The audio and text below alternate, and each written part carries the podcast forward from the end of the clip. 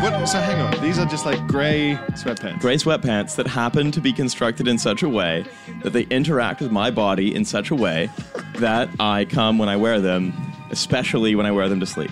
I'll give you thirty thousand for twenty percent of this business. I, I'm in. I'm in.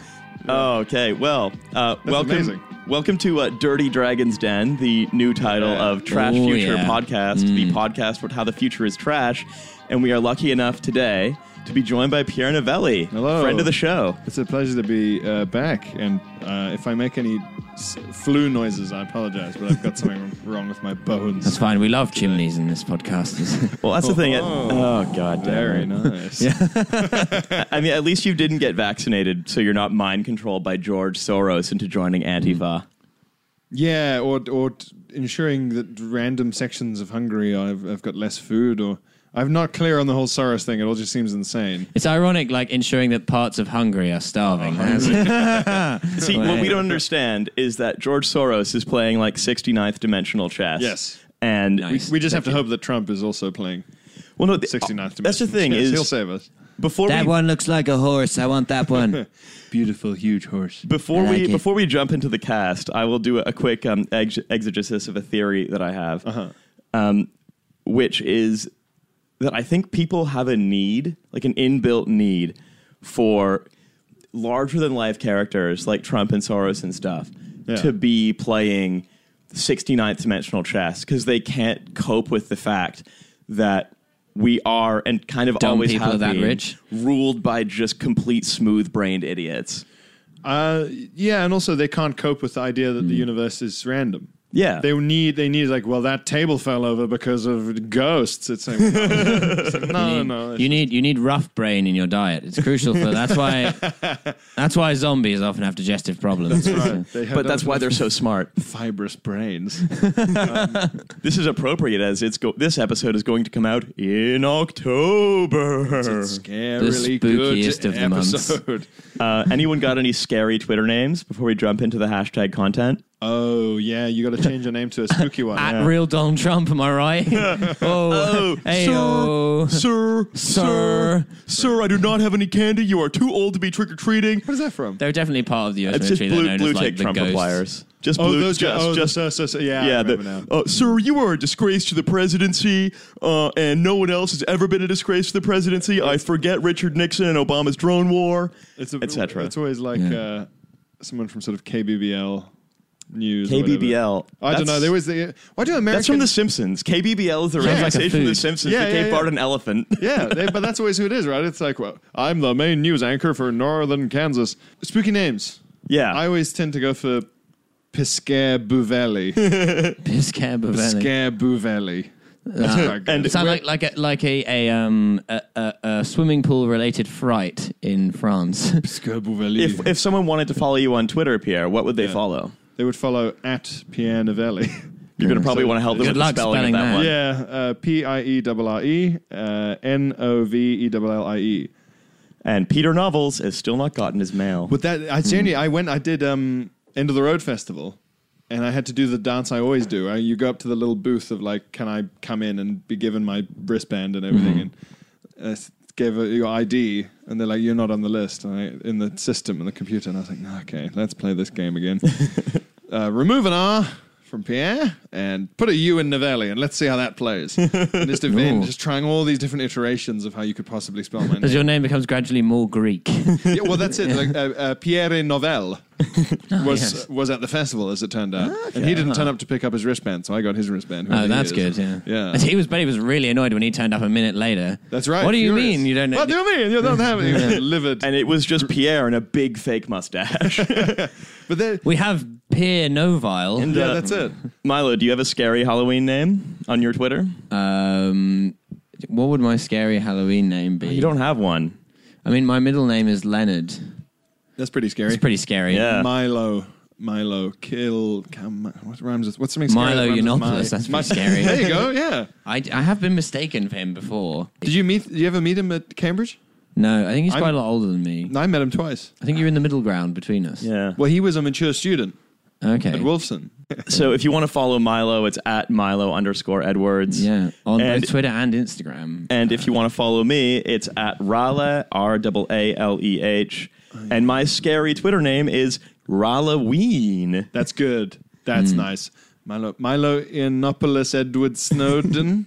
Oh. That's- you've got Scary. Edward Snowden also lives in Moscow. Figures so- of our modern time. I kind of like um, I kind of like friend of the show Ahir Shah's uh, Twitter name, which is just Halloween Ahir.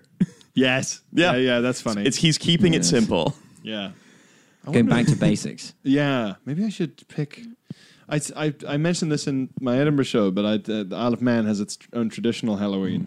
Maybe I should do. Oh, something the, to do the with that. weird. Yeah, Hopchine. More scary and Like actually, yeah. much more unnerving Halloween because Yeah. it's still the same ritual. It's less been for like slutty, 2,000 more years. scary. Yeah. Whereas literally, like no, like your rel- your dead relatives will come back and be angry with you if you don't do the, Oh, the following things. Like oh, fucking hell. My It's like- ang- my relatives were angry enough when they were alive. Good God. yeah, that's it. And you just go like, oh no, the world of the dead is always next door to our world. It's just that tonight at the the boundary is at tonight, its most Matthew- permeable. The veil is as thin as Riley's sweatpants. How racist is Grandpa now? and as full of ectoplasm Oh, as Riley's sweatpants. uh, guys, shall we do the cast? Yes. Hmm. Yes, let's do it. Alia Yakta est, they say. Alia Casta est. So I've um I've gone through uh, the the internet as Yeah. I usually do, trolling my sort of Twitter. Riley and prints out the internet every week and reads Yeah, through you it know, on, I- I on read his it. sun lounger. um, a little light reading. Um, pretty racist. Um, And a lot of Viagra ads. and we've got uh, two things that we want to discuss today. Yeah. Um, the first is a company called Perkbox, and we're going to go through what that does and why it's dystopian. Hmm. And the second is um, an article in the Atlantic Hmm. titled "Mayonnaise Disrupted" uh, that was sent in by Hussein Kesvani. Yeah. Nice. Um, Hello, Hussein. Hi, Hussein. Thank know you you're for there. lending our podcast an air of respectability by not being stupid on it like we are. Pretty good. Our, our, our podcast is like the Jonathan Ross show. It sort of gains credibility by just having people who are credible on it. Yes. um, Yeah, yeah, yeah. Yeah, yeah, that's the. So, Forms the guys, shape of its container. guys, Yeah. Perkbox. Yeah. Um, Perkbox's main slogan is "Happy teams do great things," Yeah. I Those guess so. dang teens. and then their explanation for why they exist, and we'll tell you what they are in a 2nd is sixty-one percent of the UK's workforce is quote disengaged. This means they are not passionate about their jobs or loyal to their companies, and it costs the UK economy And they're not firing on the enemy. 340 billion pounds a year. Engaging your employees boosts productivity and makes your company a more attractive place to work. With neither of you guys doing an irony, how do you think realistically employees could be more engaged? because there's always this this this thing of like oh but they're not passionate or loyal Uh-huh. but then the double side of it is that there's like the people asking them to be passionate or loyal are people who themselves move between companies and would view excessive loyalty as a thing that gets in the way of promotion and stuff because Mm, Yeah. often promotions have to be done by moving company or whatever so it's like a hypocritical expectation if i was some dipshit or whatever and i've done some pretty dipshitty jobs not many but some real stupid ones if they literally just said, "Hey, if you suck less at this, we'll just give you more money." You know, okay, great. Like if they just said, "We'll give you literally like double what you've made if you create four times of as much value, like enough of a share of it." And I go, Yeah. "Yeah, fine. I don't need a hat, or I don't need you to like me." um, and I'd, I'd like double my production if they said we don't even expect you to smile while you do this joyless task. Like we Hmm. understand that you're doing this because you want to not die off no food. And that's what Like, oh, being a good, stand up thank you. comedian is. Um, That's right, exactly. Exactly. the audience is my boss, and they're cruel but very pragmatic. Yeah. I think at some point in the 80s, Uh. um, being like having a job became like being a prostitute, whereby you Yeah. weren't just expected to do the job, you were expected to act like you enjoyed it at the same Yeah. time, which I really resent. It's like, okay, this job is dumb. Yeah. And I'm doing it for money. Yeah. We all know this. Yeah. Why, like, why do we have to pretend that, like, Like, like I'm passionate about French fries. yeah, about not dying? of Yeah. Hunger. But also, Yeah. it's it's that thing of like, um, essentially what they're doing is they're looking at cults or or, or charities. Just or, that I'm or- passionate about French fries, then you could say it like a McDonald's interview. like, But this, they're looking at cults or like religious groups and stuff, and going like, well, oh, they or like political groups, and it's like, well, they get so much done and they're so productive because they believe in it, and they go, yeah, but like a political party or a, a religion will never be able to inspire the same level of priceless devotion as like your fucking nugget startup. It's not going to happen. no. So I think those are that's actually both like very reasonable opinions from uh, from also, everyone the way around Ryan the is table. waving his hands around to direct the chat sounds like he's a cricket umpire awarding scores. So- so that's a take one. Take one. So I'm going to tell you um, how uh, Perkbox aims to solve again this very simple problem of people hate their jobs, they're not engaged. Yeah. Perkbox's bright idea is, hey, what if? Okay, we still pay everyone a garbage wage. Yeah. We still make Mm. them stay very long hours, but don't give them employment security. But what if we Mm-hmm. A give phone? them? What if we give them Argos vouchers or beer on Friday? Beer on at last. Beer on Friday. I've never had a beer Ah. All on this Friday. beer on Thursday. Terrible. All this beer on Monday, and expecting us to keep working on Tuesday morning. And finally, we can go to Argos. I've been stuck in Sparta all these years. It's, God, that. I barely get that, and that's only thanks to Word. the Rome Total War uh, games. so long have I wanted to raise an army of 2,000 ships and wage war on Lycia. People of Thrace have prospered for too long. I, I, Vouchers will be their downfall. all of my fleeces are, Mm. are artificial. Why aren't they gold? There was the, the reason why Troy was so hard to sack was because they kept all of their merchandise behind a large wall. you had to go on the counter and request the Trojans to bring it to you using a small pencil. That's right. And uh, So- Trojan Horse had one of those little waiting to be called up numbers Yeah, to take a ticket.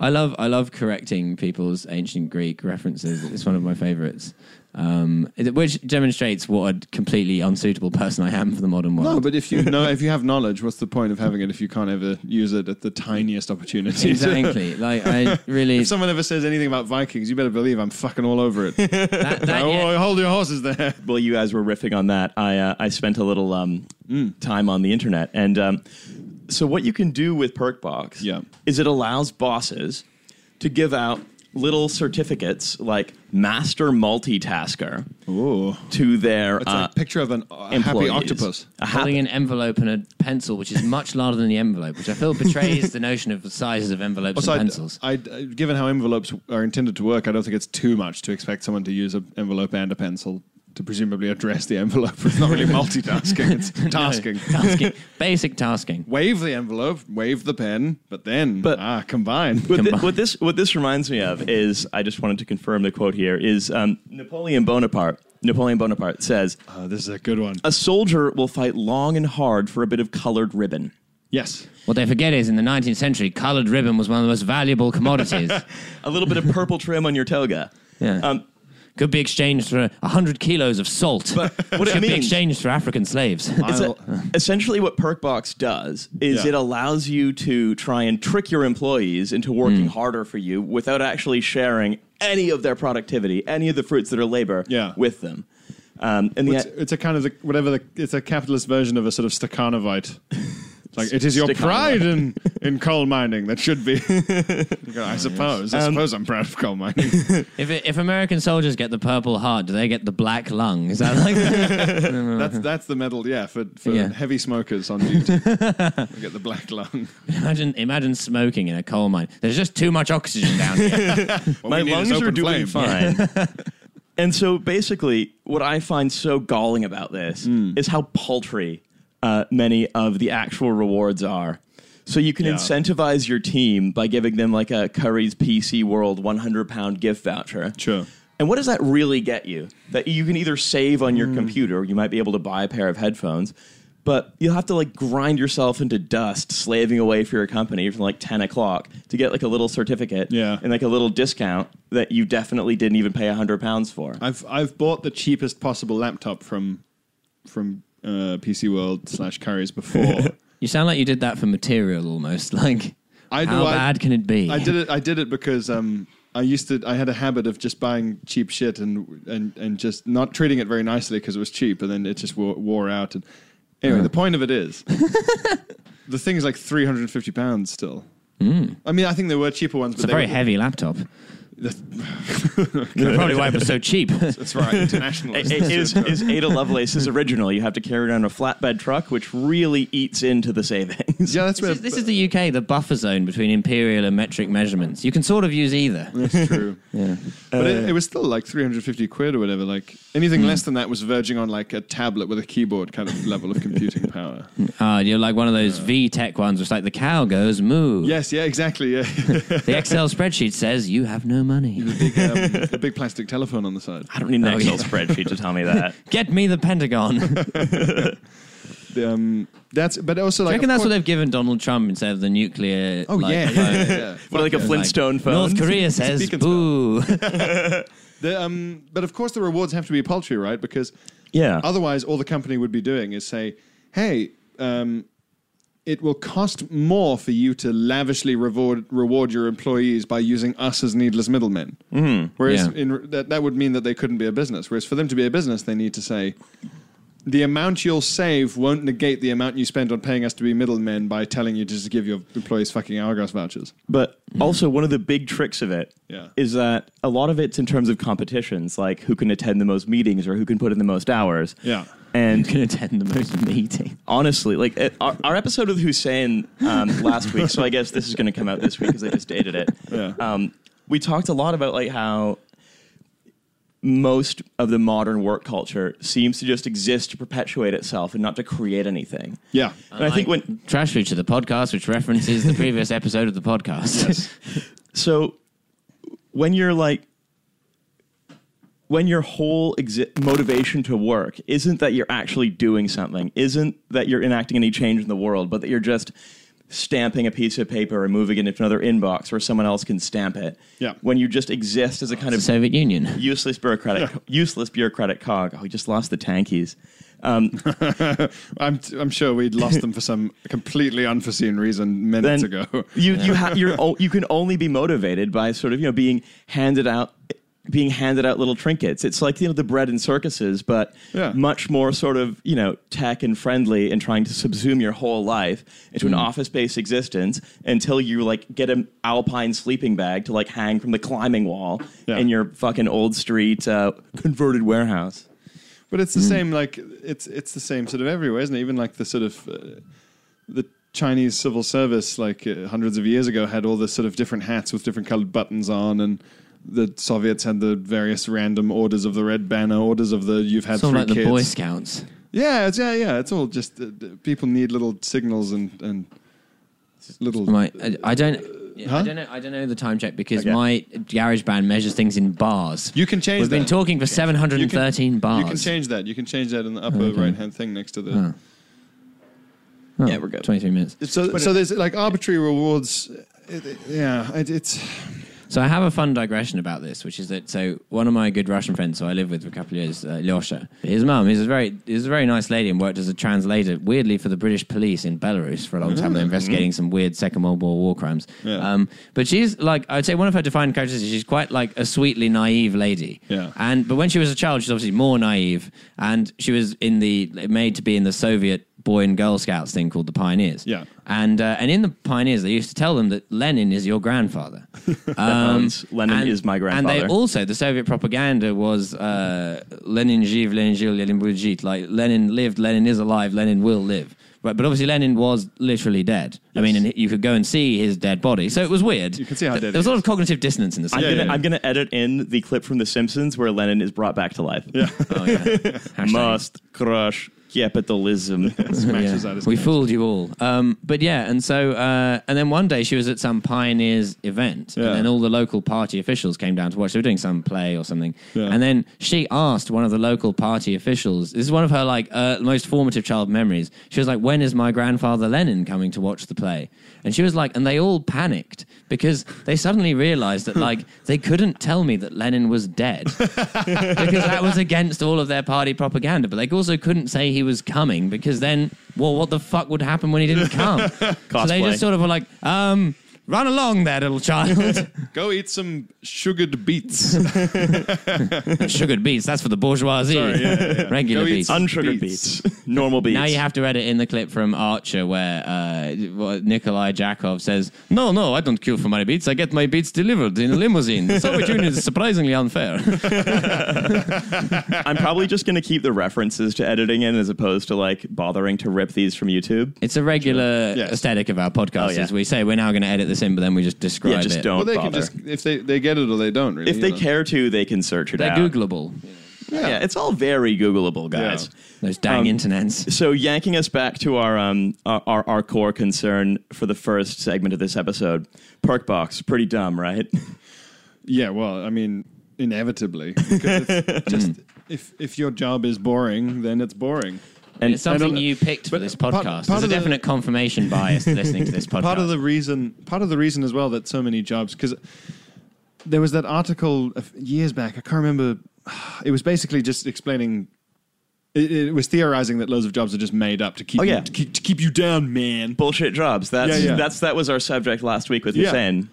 the David And, man. um, Graeber. I saw that uh, I read a rebuttal to it saying rebuttal in the sense of not saying that your jobs aren't bullshit or boring. They very much are. Mm-hmm. All jobs are, are boring to an extent. But pointing out that the satisfaction that humans get from knowing that they are the doers.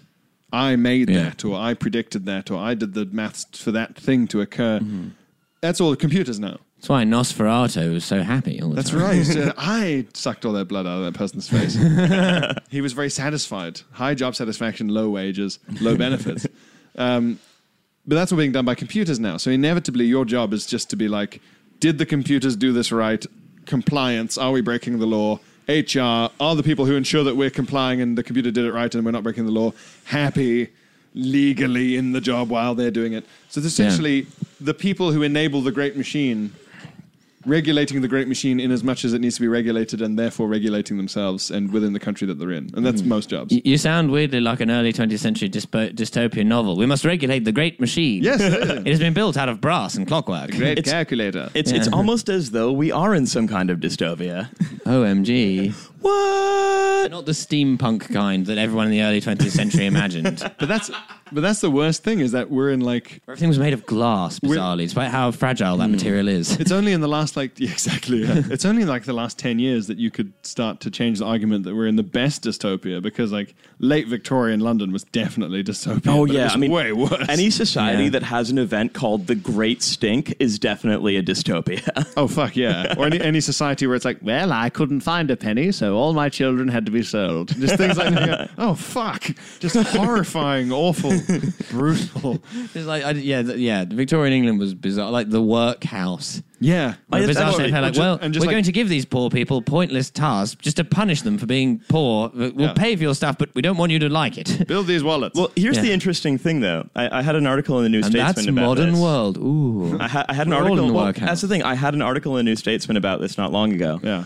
Um, which was basically suggesting that the way modern benefit systems are administered Yeah. is largely akin to the workhouse, in as much as the workhouse was based on this thing called the principle of less eligibility, Uh-huh. which means that it exists to make life on essentially Victorian benefits less pleasant than the life of a worker.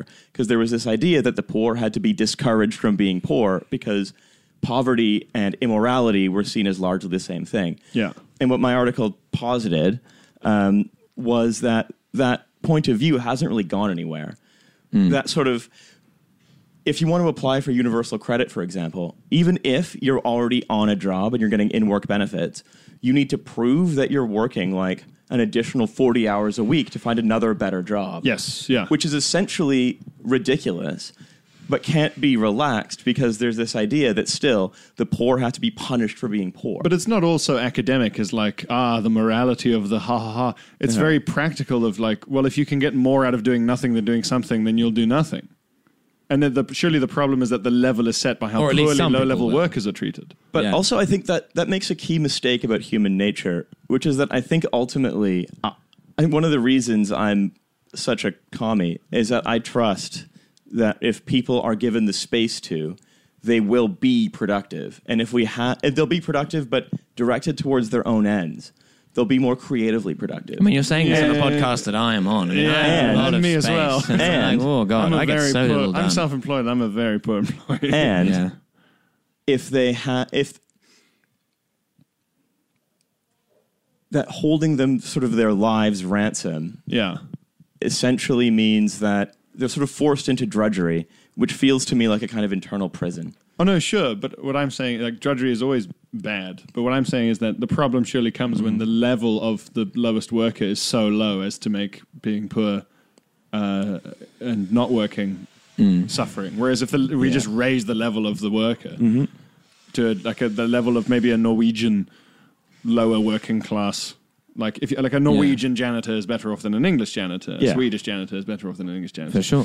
et cetera, et cetera. Then But you nothing go, else okay, because fine. the other people they get to socialize with are Norwegians. they don't have Well, to I hang don't out with know. the English. Depends how far north you hit- meet some Norwegians. Uh, The, uh, chaps, uh, I found one um, article on Yeah. Uh, the Perkbox blog that I would like to kind of read briefly Okay. to uh, to trash future listeners. I've probably we- read it before. I mean, I'm a we are regular going. follower. I actually just found it. We are going to be going back to the Perkbox blog because it is beautifully stupid. Okay. Um, this article is entitled "Driving Loyalty in Your Millennial Workforce." Ooh, okay. We're all, The we're, less all, popular sequel to Driving Miss Daisy. we're all millennials, right? Yeah, I think Yeah. we're all Yeah. we're all millennial It's been born shitheads. between 84 and 95, I think. Perfect. Yeah. Okay. Boom. So a recent Perkbox study. So you guys know this is going to be unbiased. Um, Oh, I mean, uh, conducted by real men in white coats. Dr. Perkbox? yes. this yeah. is my laboratoire. found that almost half of all millennials are likely to leave their jobs within a year, far more than previous generations. This unsettling statistic is compounded by another. 76% of millennials identified as feeling valued or highly valued for their work, again, more than o- older cohorts. So it's almost like millennials don't have a lot of job security, but we feel valued when we're in a job. It's almost as though maybe people give us a lot of pats on the head and Yeah. very little fixed term I, always- contracts. I find it really weird when you get all these statistics about, oh, millennials like le- leave work at, at 5 p.m. on the dot. And it's like, well, like well, they're leaving, they're working for the time that they're paid, and like the people that are paying them are like making far more money. I mean, like, okay, I get it. Like sometimes everyone, has, when you're in a work environment, everyone has to pitch in. Like, okay, sometimes you might have to stay an extra half an hour, but like that gets paid back to you, and sometimes you might have to leave half an hour early for something else. But that's the difference between our generation and if you look at the sort of seven, well, not necessarily the 70s, but certainly the 80s, Mm-hmm. where it was like, I know I'm making the man three floors above me disproportionately rich, or Yeah. Mm-hmm. the executives, or the board, or the investors, or whatever. But I'm being paid so much, and in purchasing power parity, it is worth so, and I can have so much that I don't care. It's Yeah. worth my time to do it anyway, and it's worth my But time. then when to you even do apply that to overtime. like a minimum wage job, it doesn't work. 'Cause Well, There's no, no but- point but- staying late at Or, McDonald's. or no, but a that's zero it, hours contract. But Well, that's yeah. what I'm saying, and especially, but in, if you look at just the power of currency, like Yeah. the, the minimum wage should now be what ten pounds eighty Hmm. or something if it's going to buy you as much as it did when it was introduced. Imagine if you lived when it was introduced. You go like, yeah, I fucking stack bad wine in Aldi for sort of nine to five, and I have this incredible the equivalent of someone being paid ten pounds eighty an hour now, Yeah. which in a minute in a job like that is unheard of. Yeah. Yeah. of course you're going to be fine with it. It's it's it's bribing people into tolerating something boring. Yeah. that's what Well, I- everything is. See, I really, I really struggle having these conversations with my parents because my parents ran their own business for a long time. Yeah. and my parents would like Milo is petty they were like- bourgeoisie, everyone. Uh, well, yeah, I mean, well, my parents are like working class, but they like you know self-made, you know whatever. Like, I Under mean, you Thatcher. know, I, li- I, I no like. pre-Thatcher. My parents are old. Oh, I yeah, like, forgot I that. like seeing um, the UK statistics where 50% of the population identifies working class, and according to actual job tile style, like, it's like 7%. I don't, I don't identify as working No, I, class. I do identify. but- I do identify as working class. Yeah. Well, it's largely because of my relationship to production. What do you- I draw a salary from capital and live on a salary. Yeah. That's it. I have the cultural indicators of someone who's middle class, but I think a lot of those cultural indicators just serve to decrease solidarity amongst people who draw salaries from capital. Riley, Riley, I realize that you have a lot of sex with socialist girls that you meet online, but um, there's a limit to what you can plausibly claim. yeah. I mean, you, you have been to too many top Russell Group universities to really conceivably claim to be working You've, class. you've, you've got to type a lot harder to get calluses on those. There's fingers. only so divorced your parents can be. and that's the trailer. Like, let's not forget, Yeah. even as recently as the late 90s, early 2000s, is- even in London, it was like, well, you know, it's hard to buy a flat in London, but after saving up for three years, I bought a two up, two down in zone two. oh, that sounds hard. You know, it's like it, it was so Good easy God. back then. It was like, well, you know, I, I only have a garage for the, for one of my three cars, and, and and you're like not even that exceptional if you're in like a rural area or anywhere north of a particular line across England. you guys were talking about like wages and stuff, but Yeah. uh, Perkbox identifies sort of loyalty and, and sticking power. They say more so than the older working cohorts, millennials are attracted to organizations that offer career progression. Again, maybe because we want to eventually buy a house, or maybe because we want to eventually not be in debt. Yeah, because career progression is so crucial to, as you say, not have a life that sucks forever till you're dead. But then in Yeah. most articles, I worry about that so much. in most articles about why mil- like how to work with millennials it's always clear propaganda because Yes. around this point it has a turn where they say yes millennials are interested in basically we just want money but then they say ah but millennials are interested in other things 87% of the i'm sure very randomly chosen cohort held the belief that, s- that the success of a business should be measured by more than its financial performance and that um, almost three quarters of millennials surprise perk box were found to be motivated by personalized benefits in addition to their salary. Yeah. Don't pay us more.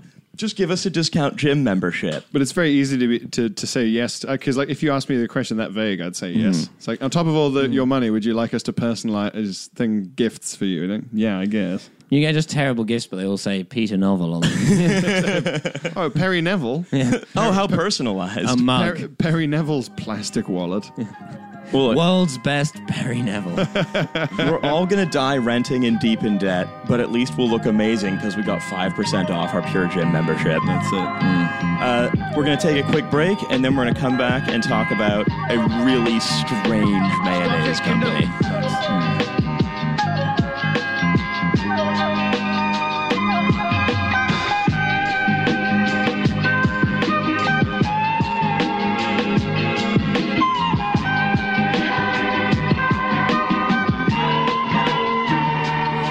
Hmm. Welcome back to the second segment of Trash Future, the podcast about how the future is trash, where we are joined by our very special guest, Matt Zarb Cousin. Uh, Hello, thanks for having me.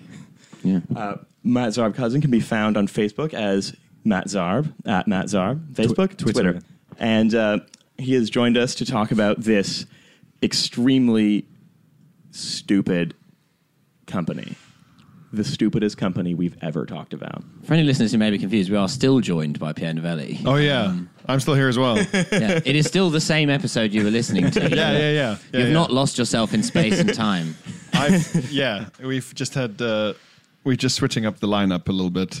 Yeah, it's one of the few Bonus. times where, due to our disorganization, the podcast has gotten even better because uh, we were supposed to record another episode with Matt later, but this episode so overran that Matt arrived and we were like, well, you may as well join on this one as well. If any, it's, it's a perfect storm of incompetence that's led to actually something good. So, guys, um, I received an article in my uh, in my Twitter DMs um, entitled "Mayonnaise, comma disrupted."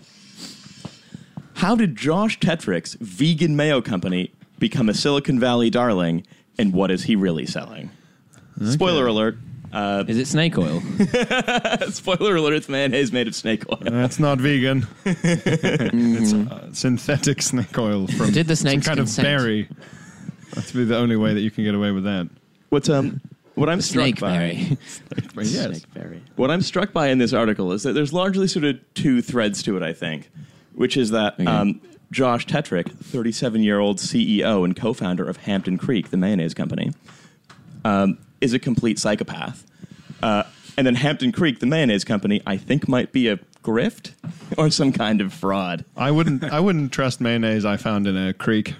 it's not what I, I would expect reliable mayonnaise to come from. No, that sounds a, like gully with uh, water at the bottom. that sounds like it might contain some salmonella. Can you So- get salmonella in vegan mayonnaise, or is it cleaner somehow because there's no There's no egg, egg, in it. Yeah, no egg. But may, but salmonella is a, a persistent. it strikes me. Maybe it'll Just, find appears everywhere. salmonella uh, finds a way. So how, how is how has he managed to make this unsafe for human consumption if it's got no egg in it? Well, that's the real feat of I think the um, the Now with added poison. uh, the, the sort of highly tech disrupt culture is because they're so obsessed with their sort of aesthetic of um, innovation, disruption, and quote the new. Yeah. Uh, they can just fuck up in so many new and interesting ways. Wait, so it's unsafe to eat. There have been allegations. let's I say. missed. I missed. I skim read the article, but I missed this. I didn't see that. Oh my god, that's amazing. So let, us hop in. Um, Josh Tetrick, the 37 year old CEO and co founder of Hampton Creek, a startup valued at $1.1 billion, by the way. Oh my god. So Surely that started. I'm going to say keep that figure in your mind as we go through this article. This startup is valued at $1.1 billion. Um, this is the opening line of the article. Fixed his unblinking eyes on a job candidate. So already, this is clearly a very regular guy. Yeah. he is a, a regular fun guy. So who he is, I sort of, I sort of s- gone through and pulled some selection from the article. Who is this guy that has this possibly unsafe mayonnaise startup? He's a former lawyer turned vegan food startup impresario. Quoted from the article. Tetrick insists that Hampton Creek is not a vegan food producer. He has called it a, quote, tech company that happens to be working with food and has said the best analog to what we're doing is Amazon. I'm not in the I'm not in the mafia. I'm in the waste disposal business. It happens to break your kneecaps. All right. There was waste in your knees. I took out the waste. Disposing of it. using using robotics, artificial intelligence, data science, and machine learning, Hampton Creek, according to Tetrick, is analyzing the world's 300,000 plus plant species to find sustainable animal-free alternatives to ingredients in processed foods, which Riley said editorializing is something I think humanity has spent the last 10,000 years doing. because what makes this most interesting is he um, he hasn't necessarily done a great job. You're never gonna make uh, a vegan mayonnaise that is gonna satisfy someone who really misses mayonnaise recently. Like if you haven't had mayonnaise in 20 years, then you make, could you could be, trick yourself into anything. you, could, you could have You may have been in a North Korean work camp. That's right. I, I I think it's it's quite difficult to find like for like substitutes for this stuff. I mean, Yeah. uh, but they- haven't they found a way of like growing meat in a lab? And, Yeah. and it may potentially have like not have to The the interesting farm thing animals anymore. Well, that's what's interesting is the reason it's difficult isn't to get the cells to grow, but to get Mm-hmm. the texture of meat and to get it Yeah. to multiply. What you need to do is recreate muscles being used, Mm-hmm. like weightlifting almost. And they would string these large muscle strands across these two points and would have to alternately electrify the two points to create jolting, which would increase the mass of this kind of blob. Wouldn't that just use This an whole- incredible amount of electricity? No, no, no. Tiny, tiny, tiny amounts of electricity. This is this big. Like, and also like once once uh, we crack the whole cold fusion thing, we'll Uh-huh. have loads of electricity. It'd Be great. This all- Of course, This all can't wait. sounds a lot like a sexual fetish. So far, the most prominent manifestation of uh, Any regular Tetrick, beef. a uh, again former linebacker who uh, declines to brin- uh, blink, is Yes. uh, to rethink the f- pillars of our food system by so far just creating vegan mayonnaise. Right. That's more or less. it. Mayonnaise was one of the key pillars of the food. That's system. right. Mayonnaise, Hard. twigs, Hodge, Um, Yeah. and yachts, Charity. charity, and bananas. Yeah. I think this is where I'd like to remind everyone that Those it's are the worth main one pillars of it. It's worth The one point one billion mayonnaise. dollars. 1.1 billion. Yeah, uh, he, he makes mayonnaise that's that's uh, apparently not very good. Are these possibly Zimbabwean dollars? Yeah, that's crucial. Yeah. Is Grace Mugabe behind this? we might wonder how can a company that famously just makes just mayonnaise and that is famously not very good Yes. uh, be worth 1.1 billion dollars Any, anyone got any theories I mean, Oh, could it be um, pyramid scheme style investment solicitation?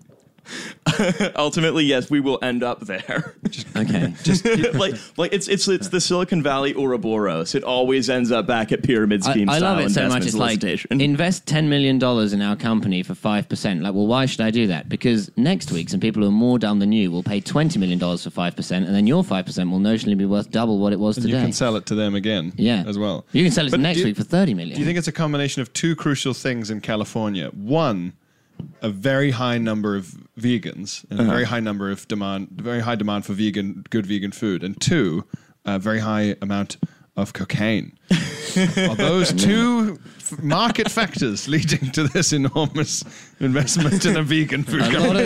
lot because that makes a lot of sense to me. A if lot of you're a things seem Silicon like a Valley good prick idea and on all your cocaine. friends are vegan, then that's like, well, everyone needs vegan mayonnaise. At some point, Yeah. the two of you are going to go into a bathroom stall and have a loud, fast conversation about how we need to invent a fucking food startup or a restaurant. We had to disrupt something. Well, that's it. A friend of mine who is a vegan who I I meet up for. I meet I meet up with him for lunch in neutral territory, you know, where we can both have a lunch that we deem to be food, uh, which is not easy, but it's getting easier. He was telling me about making a vegan BLT, but how difficult it was to to create the B part of the BLT, obviously. I would have anticipated that where the problem would come in. Yeah, but then maybe if you and he- he's saying that they were really difficult to make and not that great, but fine. but a crucial part of a BLT is often mayonnaise. Mm-hmm. So yeah, you'll be in a toilet cubicle with some other guy who also hates his vegan BLT. and they go, I've just realized what it's missing: poisonous mayonnaise. Po- poisonous mayonnaise that routinely I gets. know- Dangerous I know time a for guy- Someone to pitch I know his a guy new who- alternative to mayonnaise is in a toilet stall with Yeah. you. it's a very subtle. Come on, Hmm. I also feel like I also feel like the cruelty free, sentence, We can make we can we can make harvested at source. we can make millions out of we can make millions out of vegan mayonnaise. Can only ever be followed by the sound. Yeah, yeah, and then Ah. So, the, uh, the the journalist for this article sat in on a job interview for like a mid level IT position Yeah. and said Tetrick told them after the job interview that he screens for employees who quote really believe in the company's quote higher purpose because I trust them more, Mm. which was based on Peter Thiel's famous advice: startup entrepreneurs should take inspiration from cults. Li- Literally, yes. Yeah. He, he is said that running. before. He's run, this is a cult. yeah, Um, And you know, it, it, it says that this. I This feel is like true. you can't say stuff like that. I feel like even if you think it, it's like there's a level of richness where. yeah. anything could come out of your mouth. You go, the, the sun is the original uh, energy market disruptor. And people would go, yes, yes. very good. You pay me a lot of money just to stand next to you at meetings. So I'm not going to say that So you're li- like, mad. like the, in the great on the great spectrum of worldviews, like the, it's like shoehorn, like horseshoeing around where Silicon Valley and the Druids are sort of meeting in the middle. it's, isn't it a lesson that if you give a human being enough money and power, they'll just become a version of a druid. That's actually the natural human reaction to money and power is just to get mystical and fucking every, Mm. weird. every every McMansion is actually secretly a very tasteless Stonehenge. I want to sort of peek under the curtain of uh, of Tetrick a bit, the CEO, um, to kind of understand some of the mania that may have led him. You made to, it sound um, like he wears a curtain, which is something I'm prepared to believe. Well, druids, Um, man. Ahem. This is the uh, the uh, the the journalist with him at a dog park. As Tetrick refueled with a four shot, uh, four espresso shot americano and a bagel sandwich, we watched his golden retriever puppy Ely run around in the glass. He'd purchased her from a breeder specializing in life extension in dogs. Wow. Wow, It's- that's like the one thing that you do learn from having pets. And he's trying to remove that lesson. Everything must die. Decays The dog, now with more battery life. like it- he's he is essentially disrupting his colon with enough caffeine to I don't know give himself a stroke and also the shits. Interesting. Okay, theory I've just come up with. If I was a guy running a startup that was built on air, or at the very least mi- vegan mayonnaise, I would attempt, if a journalist came around to interview me and sp- spend a day with me, to have the most mental fucking day that I could possibly have. Because I knew that A, that it would make it to print, and B, loads of other idiots who could invest in my fake company would be like, this guy's crazy. He must be onto something. Where it's Tortured like- genius. yeah, because you'd never get any column inches if it was like uh, his startup's worth 10.1, what is it 1.1 1.1 1.1 billion. billion. And it's like, well, you know, he spent Whose the isn't day these days? very carefully filing accounts. And you, know, ugh. well, you, you want to hear that he's got like four espressos and he's a fucking robot dog that will never die. And you, this guy's a genius. Yeah, As we hang glided over the nude beach, dropping eggs and oh, okay, good, yeah, yeah. That's what I want from that guy. I find him smoking at a Galois, but it's looking at a naked candor of Richard Branson, which he's made himself. It's smoking it re- in reverse. There's something of an inherent contradiction there, though, because he's obviously producing this vegan food and he wants these vegans to like him, but he's just admitted that he's got his dog from a breeder, and isn't that like Uh-huh. the Oh, shit, worst thing yeah. you can do? Uh, it's yeah, on yeah. a PR level. He's just he's Only totally dogs alienated have his been target ethically market. grown. Well, in and the that's lab. true. And he wants the he wants the employees to be sort of cultically believing in some sort of mission. Yeah. But the most cultic mission believing people around could be vegans, and he's already fucking his whole thing up, right? He's already That's holding true. a dog prisoner who is essentially the uh, the offspring of enslaved dogs. Yeah, I guess so. Although you don't want to meet free dogs, I'll tell you that. Well, here's here's the weird thing about the dog, and this is kind of when I realized that the guy at the helm of this 1.1 billion dollar uh, mayonnaise startup that famously produces bad mayonnaise uh, might be a bit funny. Um, Ely, the dog, um, was named by Tetrick after Holocaust survivor Ely Wiesel because he considers it a quote cool name. wow. I mean, it is a cool name. Yeah. Let's let's not let's not disagree. But that's a weird way to come across a cool name. But um, what really is telling, and I think is our, our segue back from this insane guy to this stupid ass company, Yeah. is that um, Tetric's free roaming pets have been a point of contention of some of Ham- with some of Hampton Creek's food scientists. Hmm. Um, the dog regularly ate research cookie prototypes on uh, a few occasions, and then the vomit had to be cleaned up from the lab. Do you, oh, you know what that is though. That's uh, an environment where everyone's too scared to tell the boss's dog to fuck off from the cookie lab. Because like, if you're not afraid of your boss, then if the dog comes in, you know that your boss wouldn't mind. You go, get out of the fucking food lab, you hairy idiot. You know you could shove the dog and out the the, dog door. as well. Yep. but they're so terrified of him, they have to just sit mutely as the dog just gambles in and eats all of the Like, fucking. it's just it's just he's precious interfering cookie with our research. experiments. It's Ah, like fuck. This is my laboratory. Oh God. Decades of research. well, That stupid animal, and it'll never die. They're also working on like a really important We'll never be malaria free. vaccine there that the dog has also ruined. Also, I, I imagine the breeder. If it's a golden retriever, then it's like, yeah, it'll never die, but its terrifying inbred traits will mean that it just. its it- life it- is torture. Yeah, it lives to 30, but horribly. How could It's you like if wish someone- that upon a dog? Yeah, it's like if Basically someone said. describes Riley as Yeah, I'll live to 30, but it's terrible. But it's like it's like saying like you'll live to 250 years old, but from 70 you'll have dementia, and from 80 Mm. you won't be able to move. And it's like, well, don't no, fucking shoot me! I mean, it's a horrifying existence. That's his dog. He's this is the created a- eugenics podcast with Piano Valley. Well, he's pretty. I'm, I'm not the one who's created a private dog hell in one dog's mind. So, spe- guys, speaking of creating private hells, and this is this has been about just a dumb guy doing a dumb thing, tricking dumb people. Yeah. this is about to get pretty. Uh, oh, he's also is a shit boss, and we're going to kind of bring the anti-capitalism into it uh, for a sec. sure. Former Hampton Creek employees, including several involved in its research efforts, all of whom declined to be named for fear of retribution, suggested that the company focused on the appearance Guess of which innovation. words Riley has added. No, none. I'm reading from Really? the article. Oh, wow. No editorializing. the company focused on the appearance of innovation and disruption to the occasional, just occasional detriment of tangible long term goals.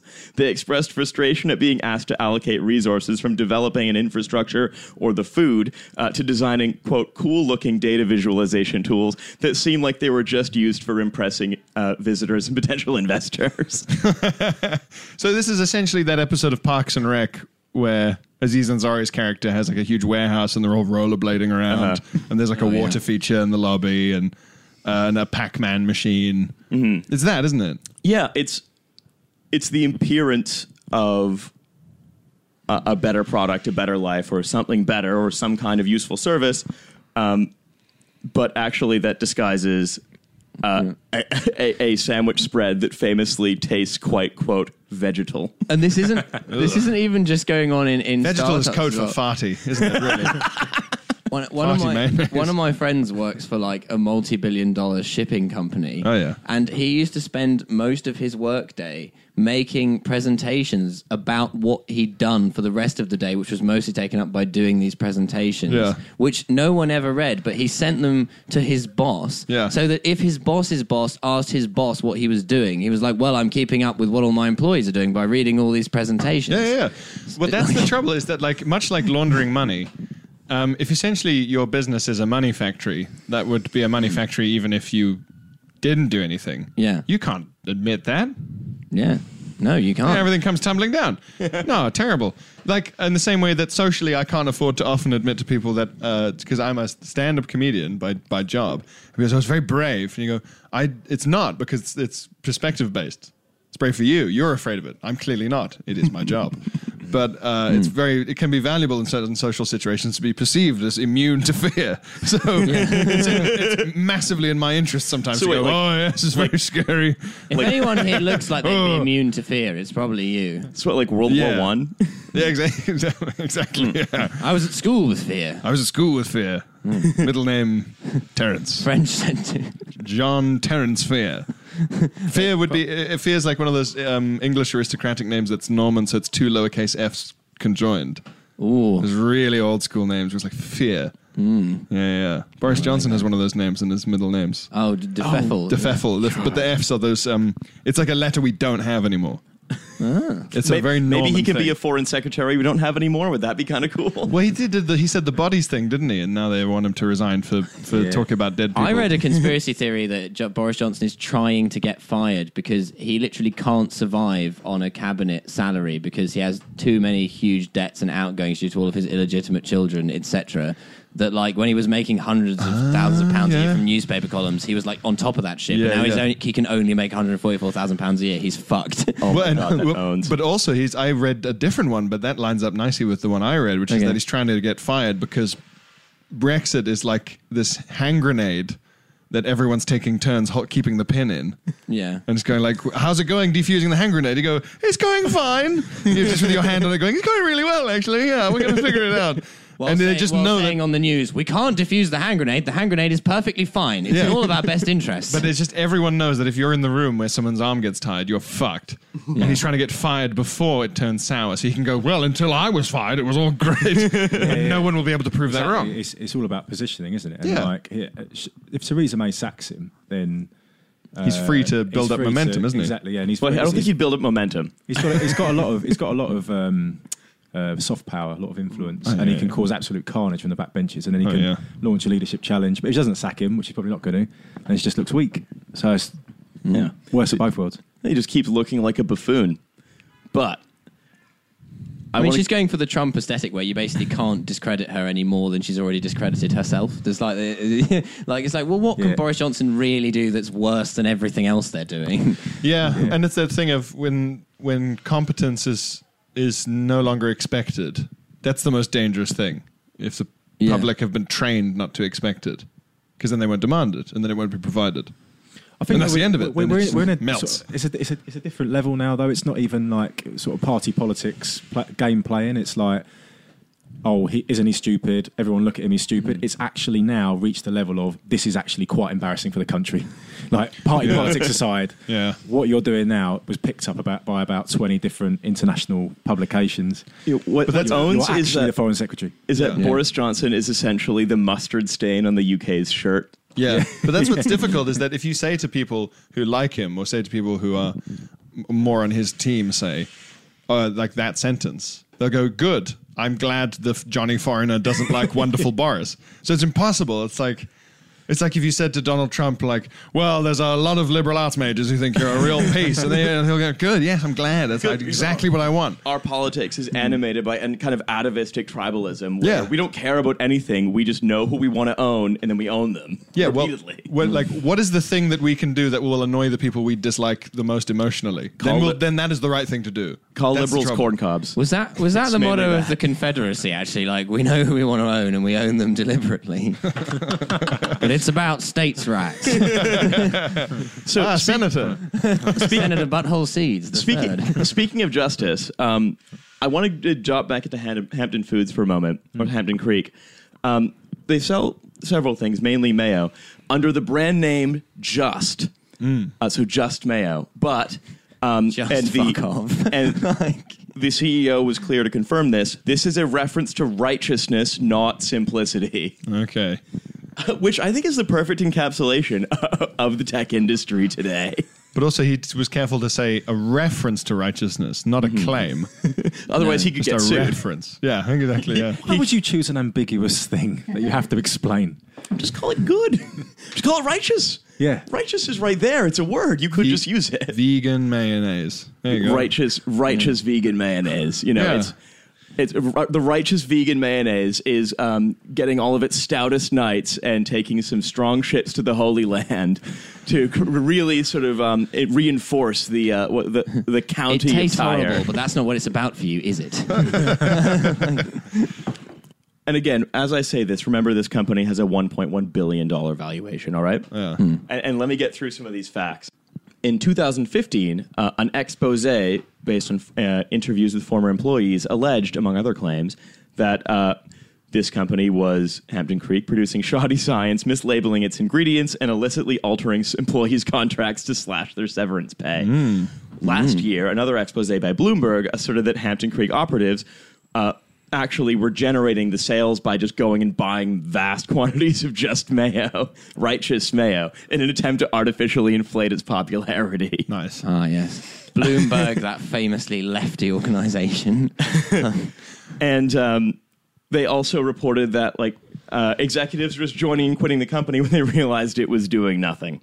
Um, so essentially, this is don't forget a 1.1 billion dollar mayonnaise startup that basically is just spending investors' money buying its own stuff, allegedly. But what? What's uh, where did this valuation come from? Though 1.1 billion. I just realized we don't know that. Well, that's the thing. Where It's, it's not just them They're, saying they're that. usually they're usually valued based on what the last person paid for some stock. Mm-hmm. So the basically the valuation is a calculus of how dumb your latest investor is. Okay.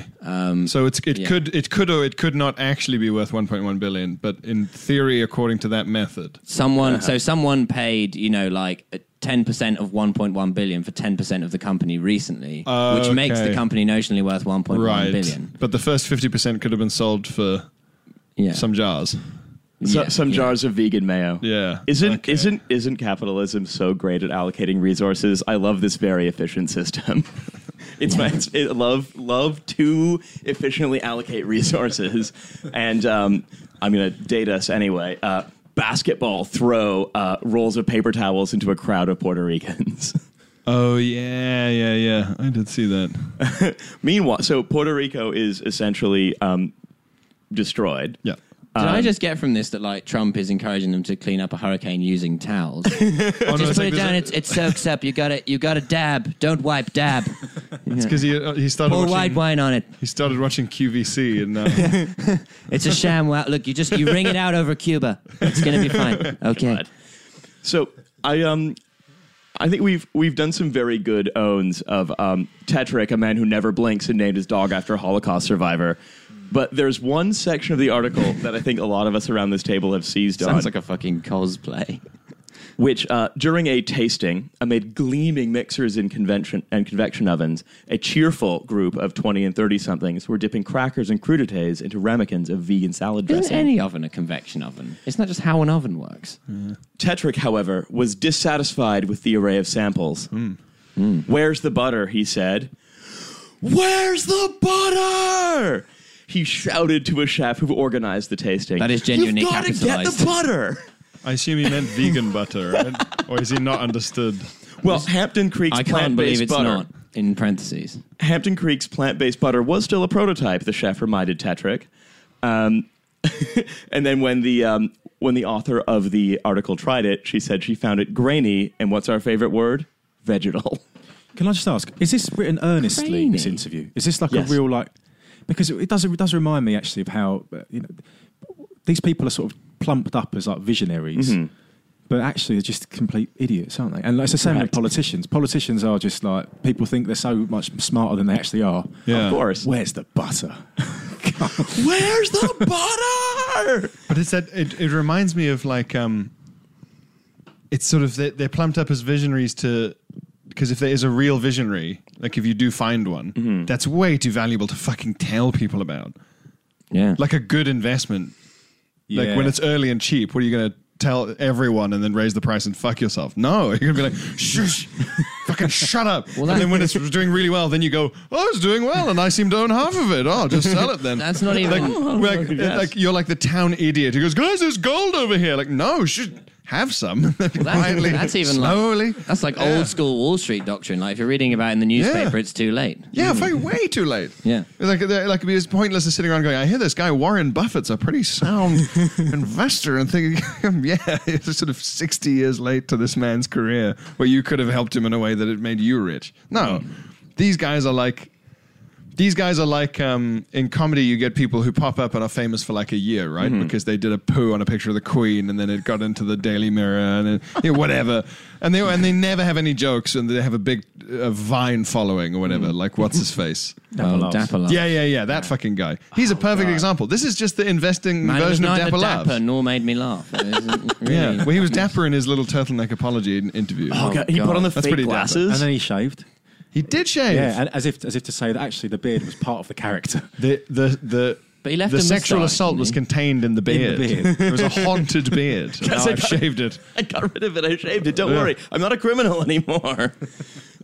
He's the, so this yeah this guy's like the sort of investment version of Dapper laughs. A few people latch on and get burned, And then he just fall away. And then he just gives you some rancid mayonnaise. that's right. Yeah, literally or metaphorically, but always. Well, I didn't realize that by making rancid mayonnaise, that would result in people actually eating rancid mayonnaise. Mine, mine was more of a satirical statement about mayonnaise. I don't. I, I don't was like, make- imagine if mayonnaise was like this. I want, I Guys, want it's this ironic. guy to explain himself to Emily Maitlis in a towel. That's what I want.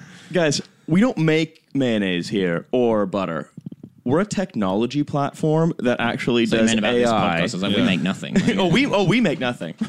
But Yeah. this is a technology platform that actually like constantly optimizes all of the ingredients thro- throughout human history to make a sustainable way uh, that we can spread like what essentially tastes like moss on a sandwich. So uh, billion dollars, please. I'd like the idea of "Where's the butter?" turning into one of those phrases like "always be closing." Or, Uh-huh.